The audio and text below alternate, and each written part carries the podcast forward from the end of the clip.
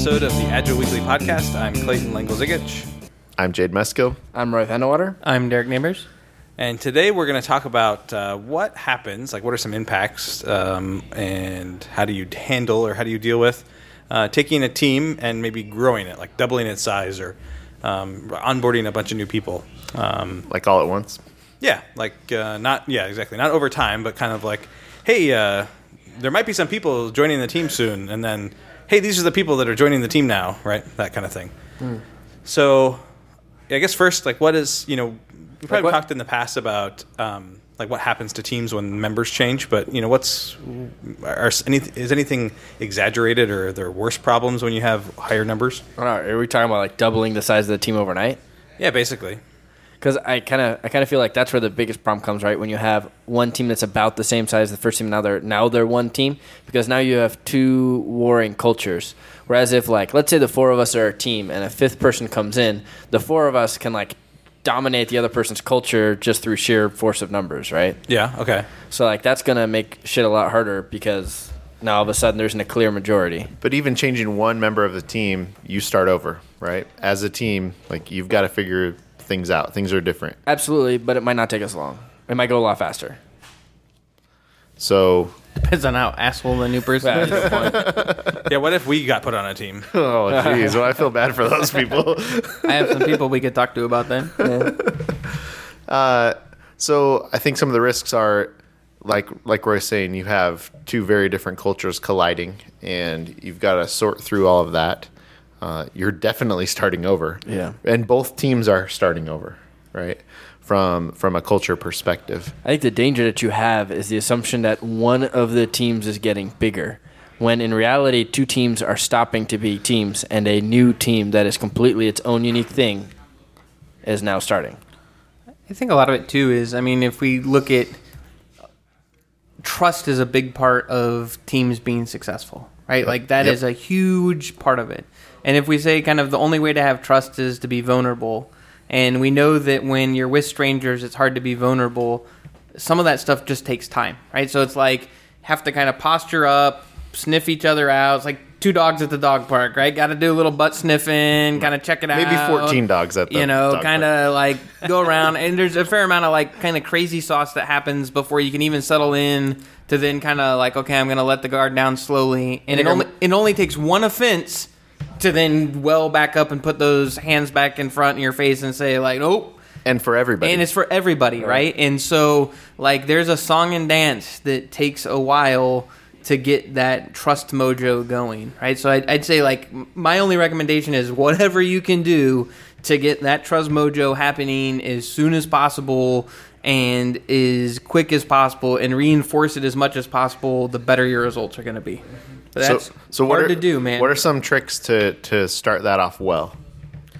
Valium? I don't know. Big thing. Is, well, I mean, the opposite of Valium is don't shy away from conflicts. Like meet that shit head on. Don't try to put off discussions for an inevitable future. Like a uh, sorry, uh, the opposite of inevitable. Don't try to like put it off forever.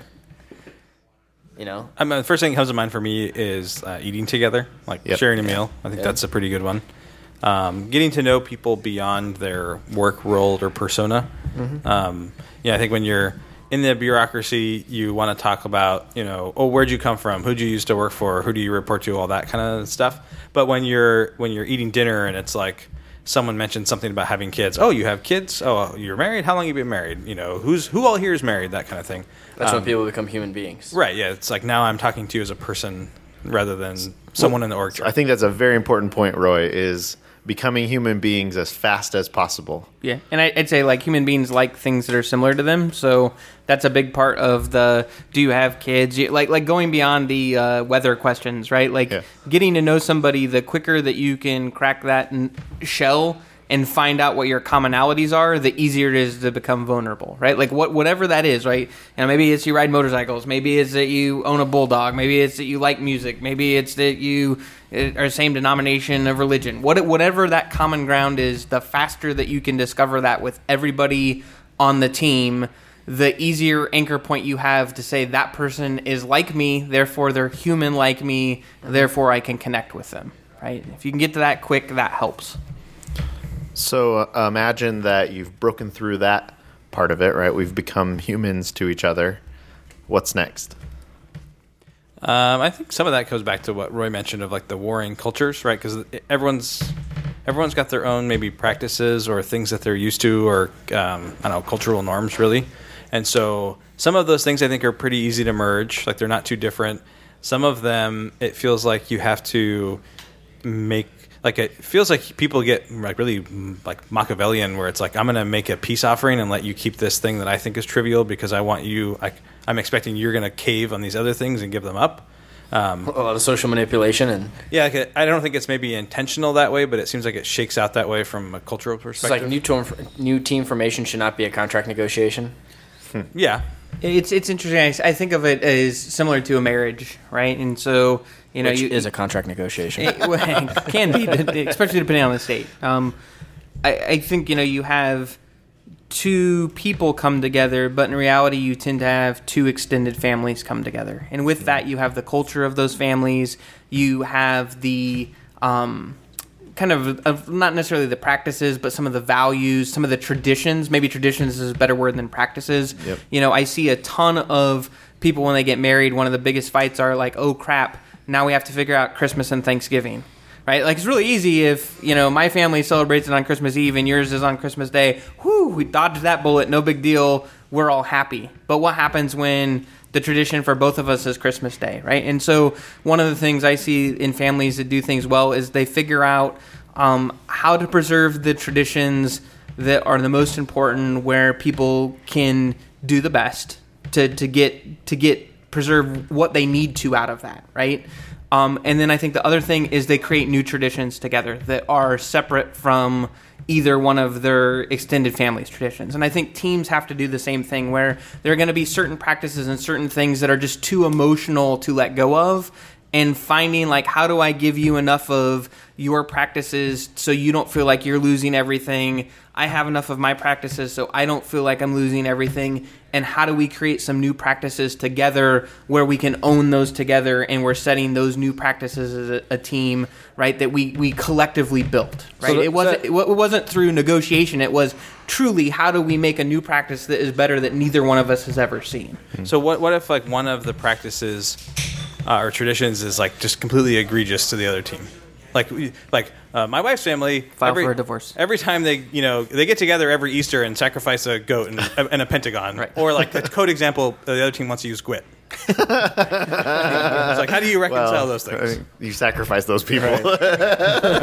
And, and I think some sometimes those might be the ones Like you where have to fight about that, right? Well, and I think some of those are ones where you might have to do the new tradition, right? Like, Okay. uh, you know, I, I want art, you want glitter, whatever the case may be, and so Good God. we. we'll, we'll have Chris McQuana like- Kwanzaa. You, you want .NET, I, I want like COBOL, and so we're gonna have to learn Ruby together because that's the only like the the- Okay. like If I can't get my way, then you can't get your way either. And damn it, we're neither of us are gonna get our well, way. I We're mean, gonna discover I- a new way together. I, I, I, guess think, that makes I, I think there are things where like you don't want to compromise just for the sake of compromise, or everybody walks away pissed off, right? Like if I just compromise and say fine, we'll use .NET, then like I'm just gonna always be bitter and angry and pissed off that we did that, well, right? yeah, you're using But- .NET. well, well, the option was COBOL, so like you know, I mean, he's gonna be pretty pissed off too, right? But but I, I- think the, the the point being is sometimes you're gonna have to let go, if nothing else, to say like I'm vulnerable to have to do something totally new, and you're vulnerable to have to do something totally new, and we're gonna have to do discover that together and go through all of that pain together. And as part of that, we're going to come out way more unified about that thing than trying to coerce you to do the thing that I wanted to do. I think there's an important step that needs to happen before that that will make that journey a lot easier is understanding what everybody's hopes and, Yeah. and desires are for being together, right? Mm-hmm. We're we're creating this new family, like what do we want out of this? Right. And I think it eases the the burden of negotiating some of those practices. Well, okay, so in like the, the team example, right? So, it's like, you're in a corporation and you get reorged, right? And so now you have this team of five people, and now it's ten people because of the reorg. Like those people probably don't have any hopes and dreams of being on that team, other than like, I'm glad I didn't get fired, right? And uh, I don't know, like, how do you solve that problem, or how would you have that conversation when it's maybe not voluntary? Well, I I think even when um, the team formation is not voluntary, it doesn't take away from the fact that every single human being has hopes and dreams about their life in general. And I think those are the ones that are valuable because those are the basis for which every single decision they make like comes into play. Okay, that makes And sense. and it becomes a lot easier to understand why uh, even if I don't agree with it, Derek might want to use .NET if I understand what he's hoping to obtain from that. I want to use Google. I'm sorry, but you understand what I'm saying. Like if I know the why uh, he's making that decision, that makes it a lot easier to understand, and it helps uh, make it a lot easier to find a solution that might work for both of us. so there's some empathy aspect to it, I guess, right? Yeah. Okay. So we've become human. We understand our hopes and dreams. Uh, we've figured out the non-negotiables. We've created new traditions, you know, et cetera, et cetera.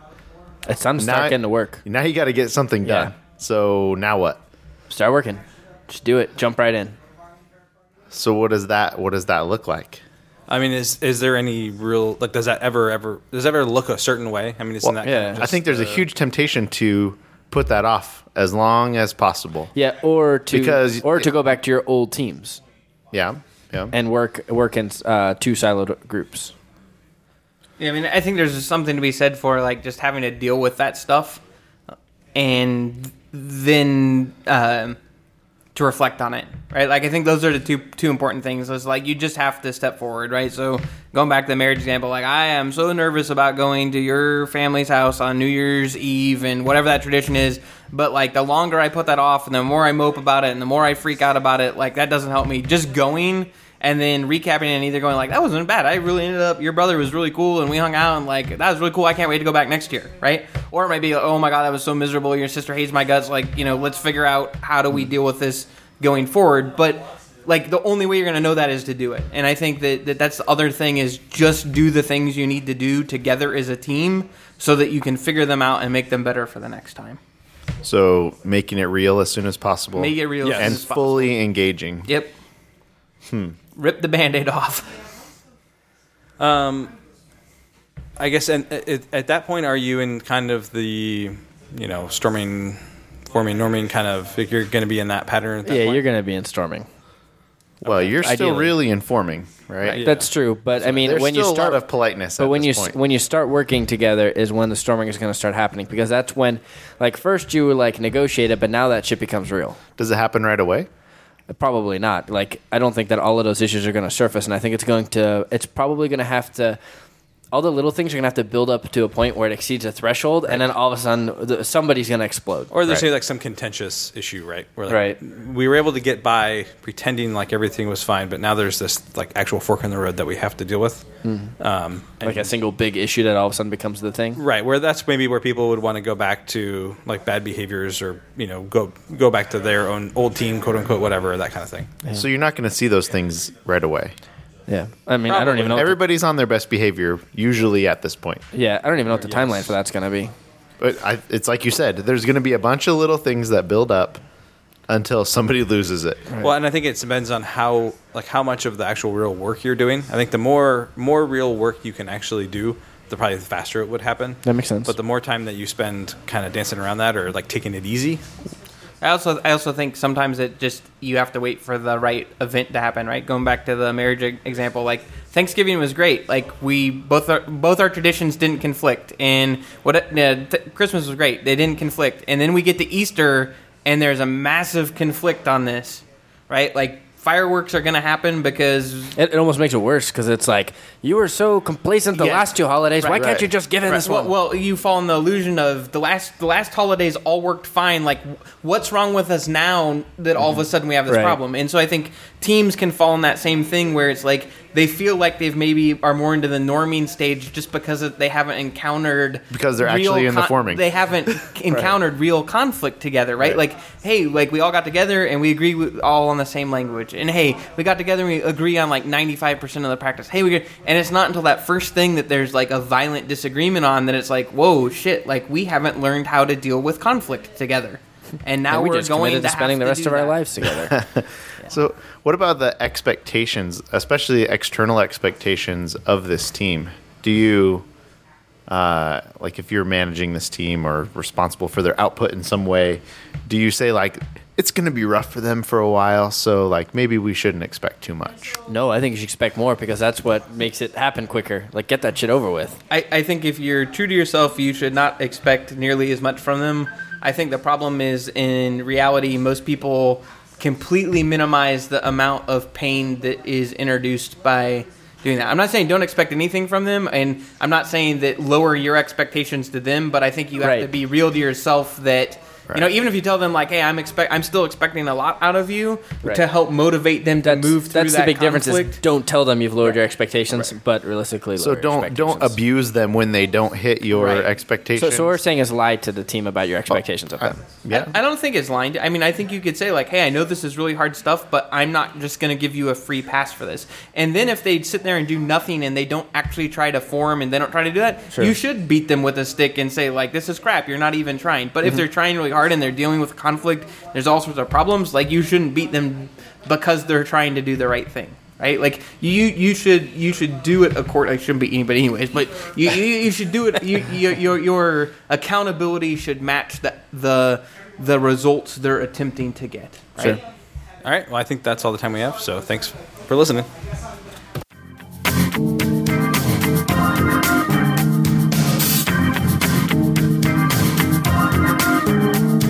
Is there something you'd like to hear in a future episode?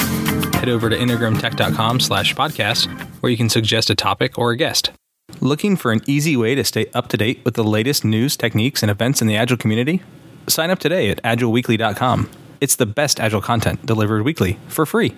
The Agile Weekly podcast is brought to you by Integrum Technologies and recorded at Gangplank Studios in Chandler, Arizona.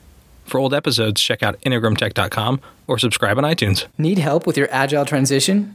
Have a question and need to phone a friend? Try calling the Agile Hotline. It's free. Call 866 244 8656.